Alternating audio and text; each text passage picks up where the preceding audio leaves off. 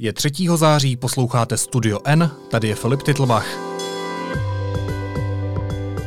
Dnes o tom, kdo je státní zástupce Jaroslav Šaroch a proč je těžké o něm získat informace, a taky o hollywoodské herečce, která vylepšila náš bezdrátový svět. Zkušený státní zástupce Jaroslav Šaroch měl před kauzou Čapí hnízdo na starosti i řadu jiných sledovaných případů. Na začátku tisíciletí například povolil první razy ve skladu s padělaným textilem. Zastavil také stíhání bývalého ministra práce a sociálních věcí Jaromíra Drábka nebo taky ex-šéfa Sasky Aleše Hušáka. Jeho profil sestavili redaktorky deníku N Adéla Skoupa a Hana Mazancová a Adéla je teď se mnou ve studiu. Ahoj, vítej. Ahoj, děkuji. Tak první otázka je asi jednoduchá. Kdo je vlastně Jaroslav Šaroch a nakolik jsou o něm dostupné informace? Eh, co víme, je, že Jaroslav Šaroch je bezesporu zkušený státní zástupce, eh, který na městském státním zastupitelství působí od roku 2003, jak hmm. jsme se eh, dozvěděli včera, když jsme skládali jeho profil. Snažili jsme se o něm zjistit víc, eh, prosili jsme o eh, jeho životopis právě na městském státním zastupitelství. Eh, bohužel nebylo možné ho získat, stejně jako ostatním médiím se to nepodařilo, takže jsme zapátrali po jeho mm, bývalých kauzách. Je to zástupce, který působil v oddělení ekonomické kriminality a hovoří se o něm taky jako o pečlivém, ale často rázném žalobci, který má poměrně mm, nečekané kroky případě kauzy Čapí hnízdo platí spíš to první, že je to uh, velmi pečlivý a opatrný žalobce, uh, což je logické vzhledem k tomu, že vlastně spis, který měl k dispozici k kauze Čapí hnízdo uh, a který si měl nastudovat, čítal asi kolem 23 tisíc hmm. stránek. Ty jsi říkala, že ten životopis se žádným způsobem sehnat nepodařilo ani nám, ani jiným médiím. Tak v tom případě by mě vlastně zajímalo, jak těžké je ho kontaktovat, jestli vůbec mluví s médií samotný Jaroslav Šaroch. Je to poměrně tajnosnubný člověk, v médiích eh, příliš nemluví. V deníku N se ho podařilo kontaktovat někdy koncem eh, loňského roku kvůli rozhovoru po té, co ho kritizovala eh, vrchní státní zástupkyně Lenka Bradáčová. A jinak se nějakým mediálním výstupům mm, velmi vyhýbá, je opatrný, snaží se vlastně asi eh, vyvarovat se nějakému eh, vnějšímu tlaku, který by byl na něj vyvíjen vzhledem k tomu vyšetřování. A když se nám ho podařilo loni v prosinci kontaktovat, tak byl sdílný v tom rozhovoru, nebo to byl stručný rozhovor? Byl to velice stručný rozhovor na bázi podstatě jednovětých, dvouvětých odpovědí. Kolegové zháněli jeho reakci eh, k tomu, že právě vrchní pražská státní zástupkyně eh, Lenka Bradáčová Eh, se pozastavovala nad rychlostí, eh, se kterou se za, zaobírá právě kauzou Čapí hnízdo. Ona se nechala slyšet, že by měl být eh, ve svých krocích aktivnější, průraznější a že by měl zajistit úplné a rychlé ukončení vyšetřování. Naznačila, že k tomu byly přijaty nějaké kroky, nějaká opatření právě uvnitř městského pražského státního zastupitelství. No a reakce státního zástupce Šarocha v rozhovoru uh, pro deník N byla taková, že vždy je možné tu práci dělat lépe, rychleji, kvalitněji, ale záleží také na podmínkách, které dostanete a které máte. Takže naznačoval, že je to opravdu ostře sledovaný hmm. spor a že uh, nechce dělat žádná ukvapená rozhodnutí. Pojďme teď uh, trošku blíž k tomu ostře sledovanému sporu, jak si ho označila. Jak moc je vlastně uh, samotný Jaroslav Šaroch klíčovou osobou v té kauze Čapí hnízdo? Poslední tři roky, kdy Jaroslav Šaroch eh, dozoruje kauzu Čapí hnízdo, tak je podstatě klíčovou osobou nebo velmi důležitou osobou, protože je to právě on, kdo dával v posledních letech policii příkazy k tomu, aby zajistila různé důkazy, aby v podstatě zhromáždila informace do spisu. V právní jazyci se označuje jako pán sporu, jako dominus litis, ovšem jen do fáze, než e, stane tento případ před soudem.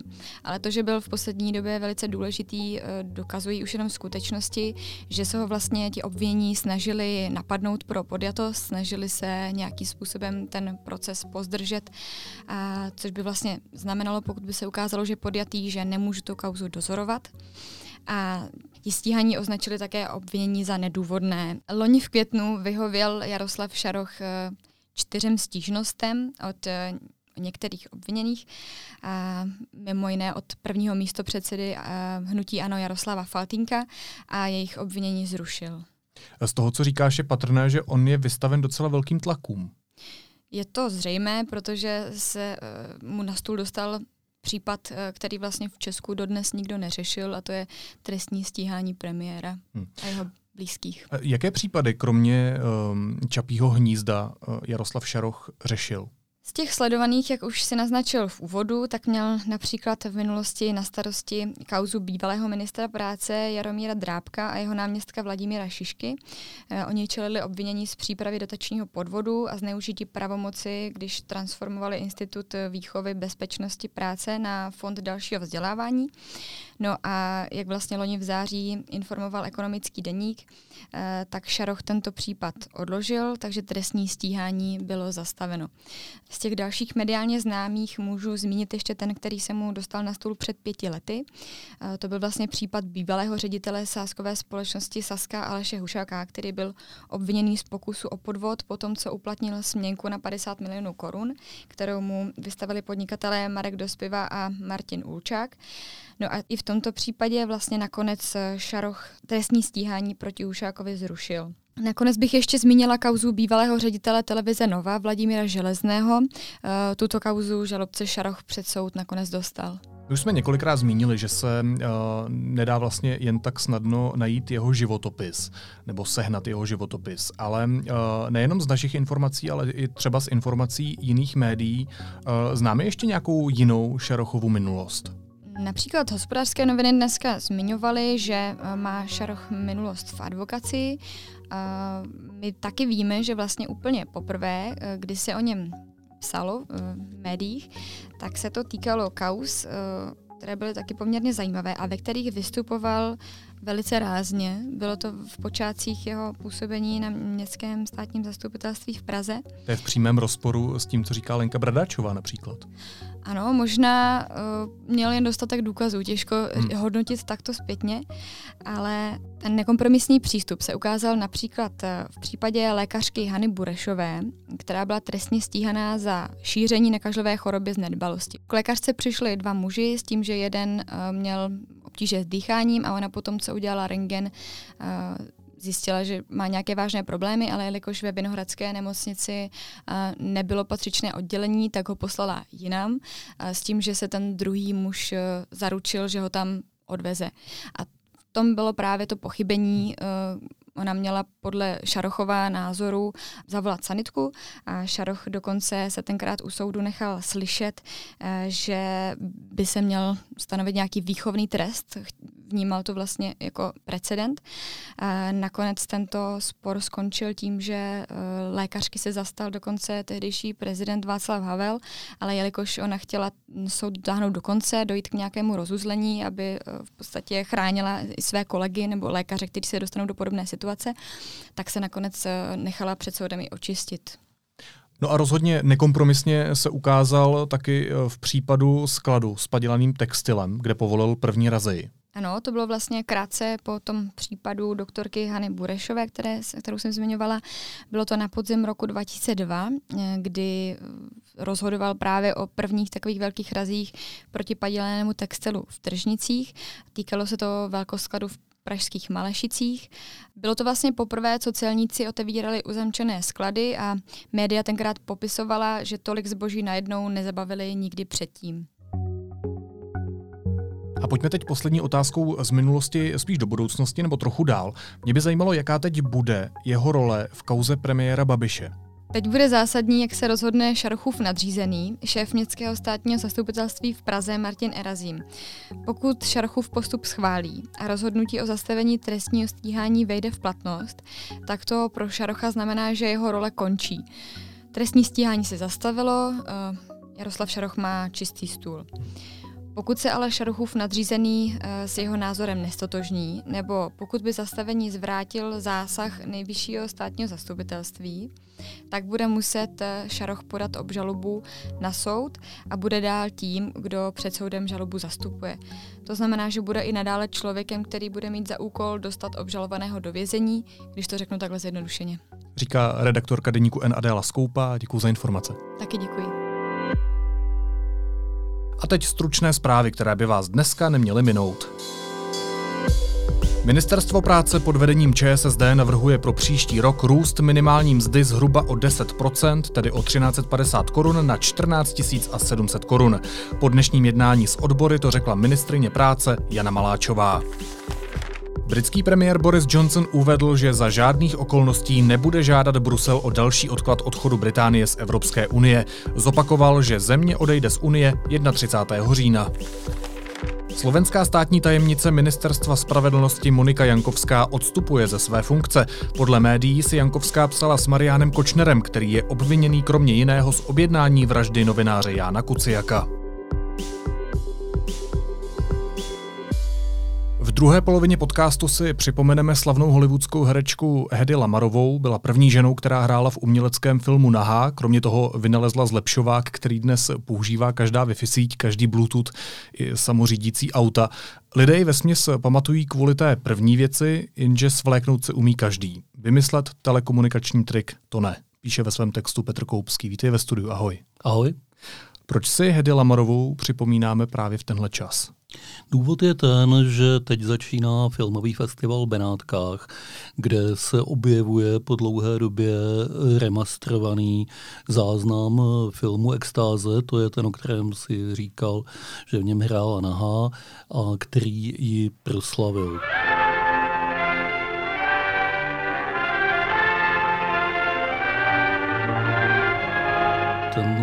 Film měl svého času velice skandální pověst a mhm. zřejmě tvůrci festivalu očekávají, že vzbudí nějakou diskuzi i teď. Nebo nějakou extroverzi i v roce 2019. Není to vyloučeno.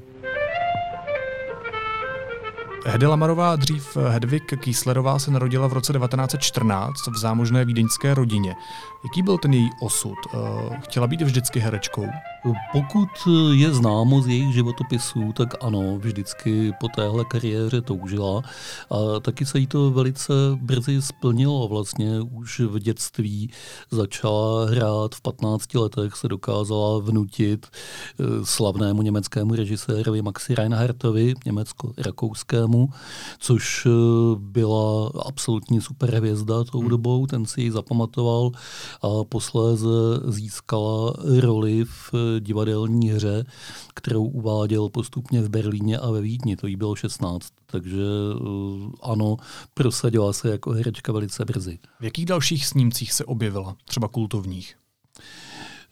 Kromě extáze eh, Gustava Machatého, českého režiséra, o které jsme se už zmínili, tak vlastně těch úplně slavných filmů příliš mnoho nebylo. Eh, hollywoodský snímek Samson a Dalila, který byl natočen krátce po druhé světové válce, je možná tím nejznámějším, který eh, jak si dožil až do dnešní doby, jinak to jsou filmy, které jsou zapomenuty, filmy, které byly svého času komerčně úspěšné, ale přicházeli a odcházeli velmi rychle.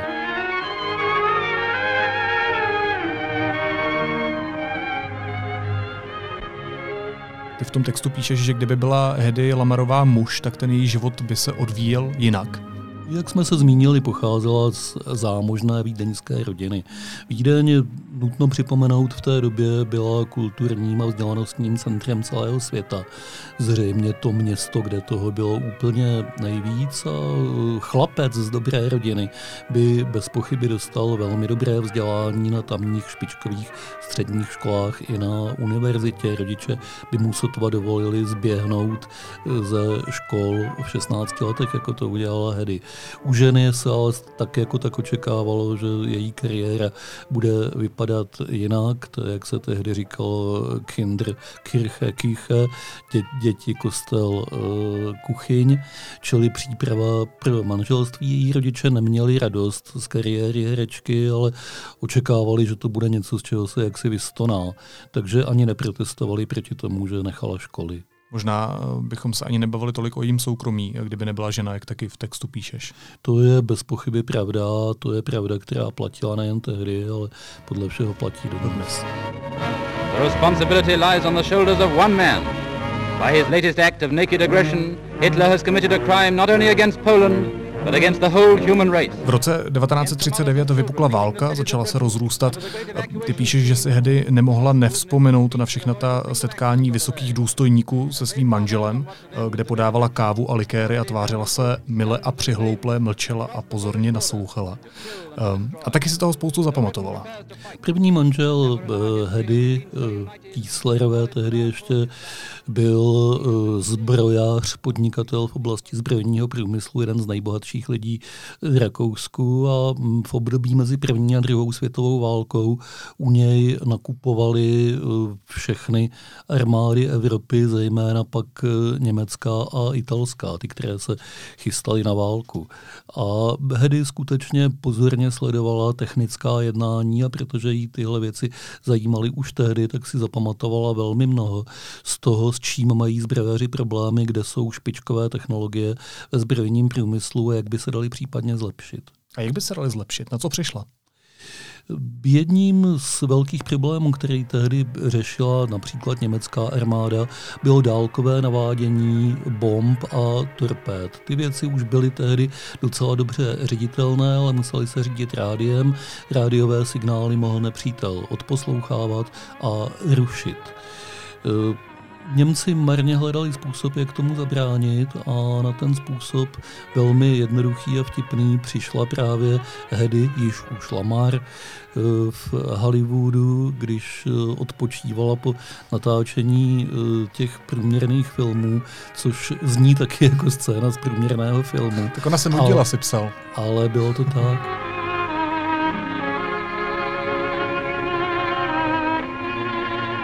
Můžeme vysvětlit eh, ten princip jejího nápadu, který se vlastně doteď používá v tom našem bezdrátovém světě? Rádio za normálních okolností vysílá na jedné frekvenci a na téže frekvenci přijímač ten signál přijímá. To je právě to, co se dá snadno rušit a odposlouchávat. Tehdy přišla na to, že když se budou frekvence podle časového plánu předem stanoveného rychle přepínat, tak nepřítel nebude vědět, kde má vlastně naslouchat. To je hodně zjednodušený, ale v zásadě věrný popis toho, na co přišla. Problém byl, jak zařídit, aby ve stejný okamžik se přelaďoval vysílač i přijímač. Tehdy to byla veliká výzva, dnes se to řeší elektronicky velice snadno. Dnes je to vlastně nejbanálnější součást toho zařízení. Nechala si ten svůj vynález patentovat? Ano, nechala si ho patentovat eh, a pak se příliš nestarala o to, co s tím patentem bude. Patent vypršel koncem 50. let a do té doby nedošel ten vynález žádného praktického uplatnění. Americké ozbrojené síly, kterým to nabídlo, o něj nestály. Jak by dnes vypadaly bezdrátové sítě, kdybychom tenhle vynález od eh, Hedy Lamarové neměli? Tak eh, buďme upřímní, on by to vymyslel bez pochyby někdo jiný. Eh, takže tady jde spíš o otázku priority, než o to, že by bezdrátové sítě vypadaly zásadně jinak. Ten nápad je na bílé dni, ale eh, Hedy předběhla nejlepší technické mocky své doby minimálně o 10, spíš o 20 let. Říká redaktor deníku N. Petr Koupský. Petře, díky moc. Bylo mi potěšením. A na závěr ještě malá jízlivá poznámka. Místo pod koněm se v Praze začínají lidé scházet pod Koněvem, kde se několik dní prakticky nonstop natahovala a odřezávala plachta chránící sochu před vandaly. Při včerejším schromáždění řečníci kritizovali Západ a připomněli, že nás osvobodili Sověti. A z davu byly slyšet různé výkřiky. V jednu chvíli i nic než národ. To by asi koně vzíral. Naslyšenou zítra.